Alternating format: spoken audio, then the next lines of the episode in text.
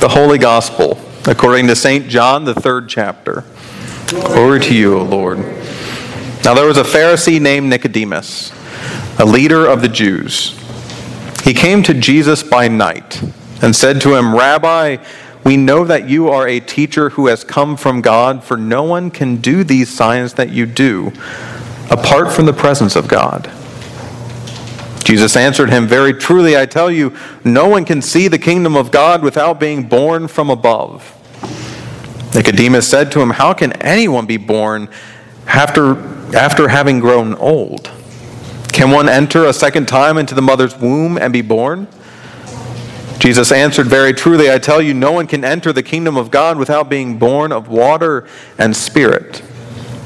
What is born of flesh is flesh, and what is born of the Spirit is spirit. Do not be astonished that I said to you, You must be born from above. The wind blows where it chooses, and you hear the sound of it, but you do not know where it comes from or where it goes. So it is with everyone who is born of the Spirit.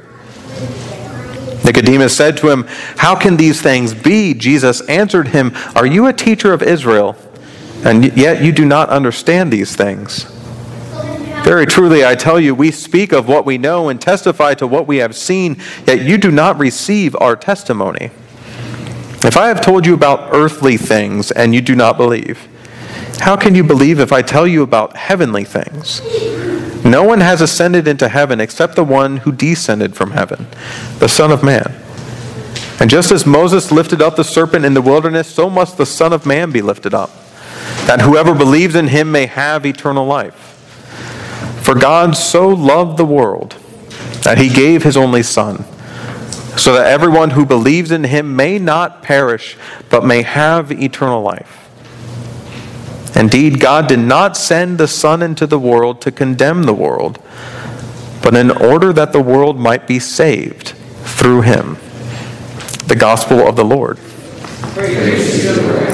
You may be seated, and the children may come forward for a children's sermon.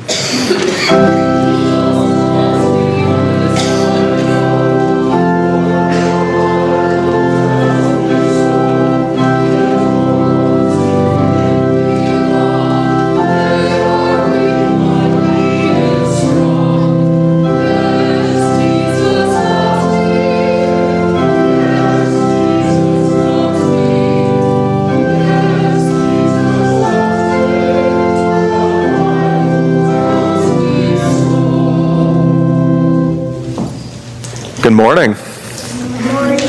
How are you? Now, I gave some of you homework last week, but I think we all can participate in this question. And the question was you were to find out who are your godparents? Who are your godparents? Do you know? Yeah. Um, God and Jesus. Those are good options. But I was thinking of the people who stood with you and your mom and dad when you were baptized. Uh, I don't know. Don't know? Do you know?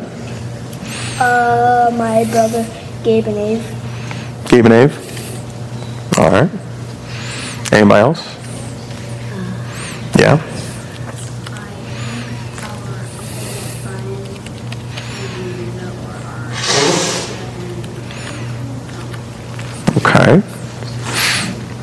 I've got something for you to do. I've got something for you to do. We have an opportunity to talk with our godparents. Now, some of you know who they are, some of you don't. You can ask your parents or your friends or anybody else. Figure out who your godparents are, and I have questions that I want each of you to either write or draw answers to when you ask them these questions. So you're going to find your godparents and you're going to ask them, What was my baptism day like? What was that day like? You're going to ask them, Who is God? And how did you get to know God when you were my age? And you're going to ask them, How do you get to know God now? Now, I wrote them all down so you don't have to remember them. But you can write or draw your answers. But I want you to interview your godparents. Does anybody know why I want you to interview your godparents? Yes. Uh, so you can, so you could, So you could um, come back next week and we can find out? Hmm, close. You because they want to teach you about God. Yeah, they've got things to show you and to teach you and to share with you. And all godparents are different, just like all me and you are different. But they all have something they can show you. So I want you to interview them, learn a little bit more from them, and when you come back, we will indeed talk about it. Now, if you don't know who your godparents are, if you didn't have any godparents, or if your godparents are no longer with us, as a substitute, you can interview your grandparents or your parents or one of your siblings. Sounds good? Okay. I'm going to pass these out after we pray. Okay. All right? Let us pray. God, we give you thanks today. We are thankful for the people who teach us about you and for the people who share with us what faith is. We give you thanks for each one of our godparents. And we ask that as we ask them questions this week, you would help them to have good memories and great stories, that we might have fun, and that when we come back, we would have lots to share. Thank you for being a God that creates faith in us in so many different ways. In your name we pray. Amen. All right. Here's your homework. Okay.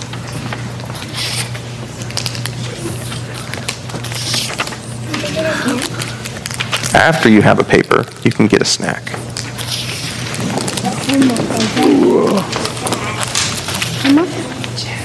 Oh, there you go. There you go.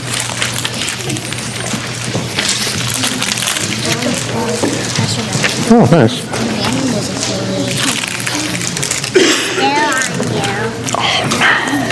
That'll be okay. Maybe it's just my friend. Thank you.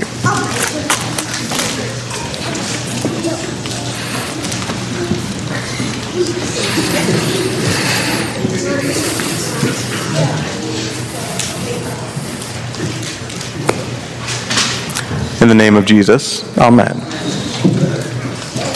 I need five adult volunteers. Five adult volunteers. One, two, three.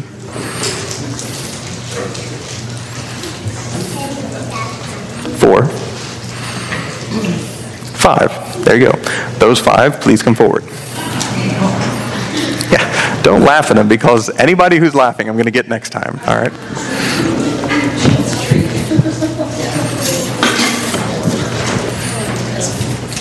No, it's okay. You have the least amount of work to do. All right. Da, da, da. I would like for you to take this poster and stand underneath that yellow banner in front of the doors. I would like for you to take this poster and stand in our baptistry in front of that window right there. I would like for you to take this poster and stand in front of that window. I would like for you to take this poster and stand in front of that window. I would like for you to take this poster, stand in front of that window.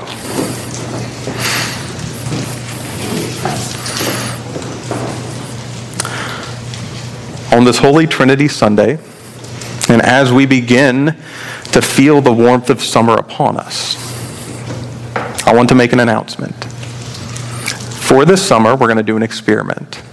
We're going to study the Old Testament each Sunday, kind of like we study the gospel. There's a ton of great stories in the Old Testament, and sometimes I feel like we read them and we gloss over them, but we don't ever digest them together as a worshiping community. So we're going to take the opportunity to do a little experiment over the summer, hear the Old Testament over and over and over again. And as we begin, I think it's real important to do a couple of things. One is to realize that these are stories that were cared for, that were kept, that were stewarded over and over and over, and have arrived at our doorstep thousands and thousands and thousands of years later, full of faith and full of witness to who God is. Two, on this Holy Trinity Sunday, I believe it's good to recognize that while we talk about Father, Son, and Holy Spirit, I imagine a lot of the stories where we see God the Father throughout highlighted, we might not know. And so I want to take some time to look at a timeline, to tell the whole of the Old Testament quickly, so that we might know where some of the stories we're going to be studying fall. Here's our timeline. You can see we have some pictures on our wall of the Old Testament, and some of them are familiar. And we begin in creation. You're so instinctive, Tanya. We begin with creation. Adam and Eve, Cain and Abel, those familiar stories of creation. And soon as the world seems to fall apart and turn to evil, we have Noah and the ark and the flood. The rains came down and the floods came up and then they dried. And after Noah and the ark and the flood, we have times of promise where God began with Abraham and Sarah this incredible covenant to make their numbers more numerous than grains of sand on the earth. And in them we see Isaac, and Rebekah, Jacob and Rachel. Jacob has an interesting story that's really important to the rest of this timeline. He wrestled with an angel one night and wouldn't let him go. Eventually, the next morning, Jacob demanded satisfaction, and in that, his name was changed from Jacob to Israel, which is where we get the name Israel to this day. Israel had 12 sons, 12 tribes of Israel. And one of those sons was Joseph. He had, as the musical tells us, a technicolor dream coat. Now, that's not really in Scripture, it was just a colorful coat, but it helps you remember. Joseph was not liked by the rest of his brothers, sold into slavery, some horrible and fantastic adventures, and later he finds himself in Egypt, second in command only to Pharaoh.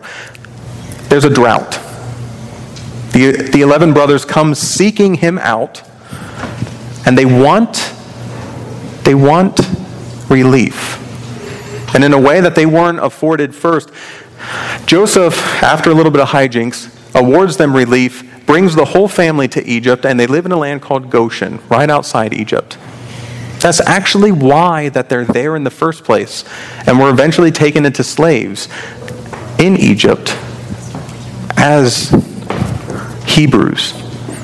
Eventually, we have the Exodus, the plagues, and the escaping from Pharaoh, and all that's in there. We have the Red Sea, and finally, we see Moses on our wall again with the Ten Commandments. Now, he looks angry with them raised above his head, so I imagine these are first edition commandments.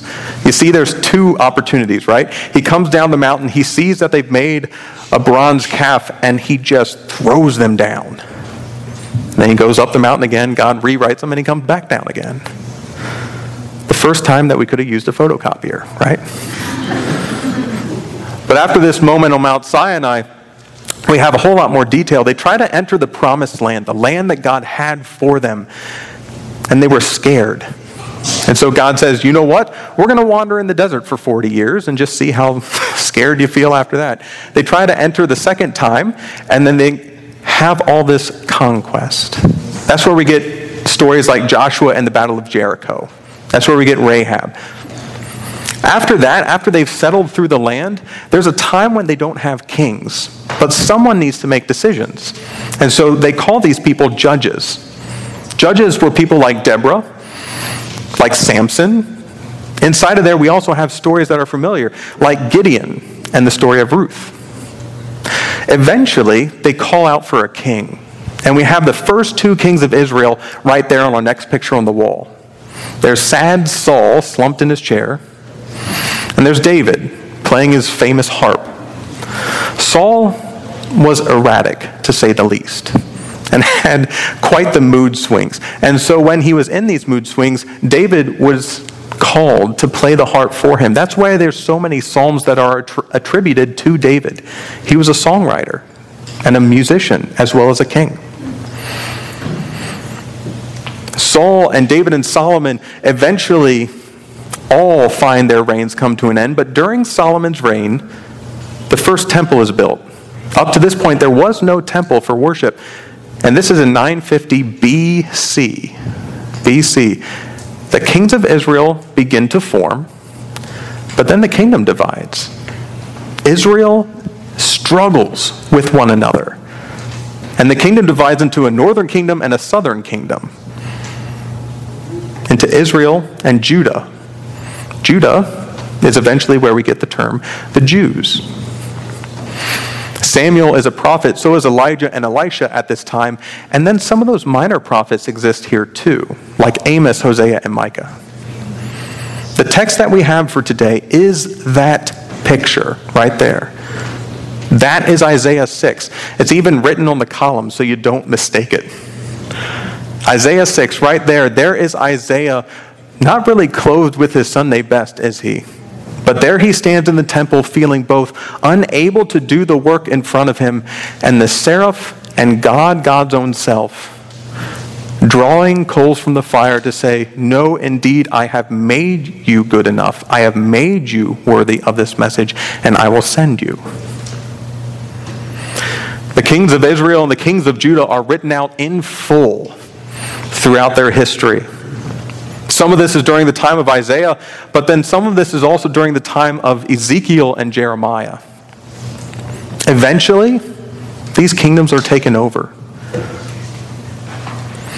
Israel falls to Assyria much earlier than Judah falls to Babylon, but eventually they are both taken over and they're put into exile for 49 years. King Cyrus of Persia eventually declares that they are allowed to go back. They return, they build the second temple in 520, but it's never the same. If you'd flip that poster around,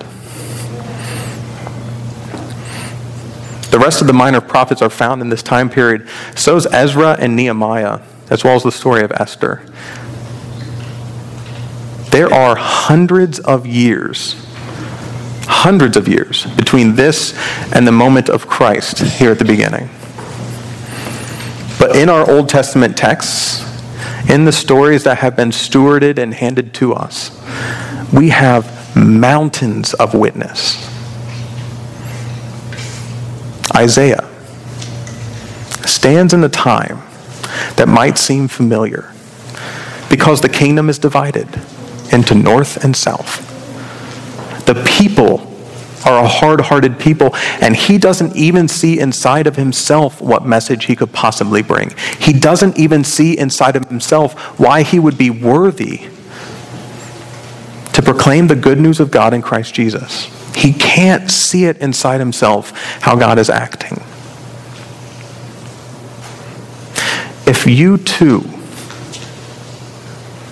if you too find yourself in a nation divided.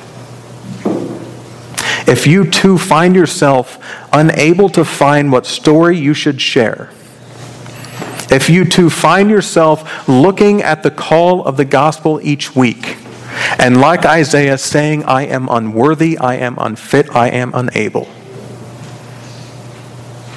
then I invite you too to take and receive from the altar bread that has been consecrated, to have it touch your lips, and to know that you, you are an important part of this story. That you are the caretakers of this faith, that you are the ones who will steward all of this and give it to the next generation and the next and the next. Welcome to your history. And in this, may God touch your lips, make you clean, and send you out with messages, messages of good news. Thanks be to God for this faithful witness. Amen. Please bring the posters back.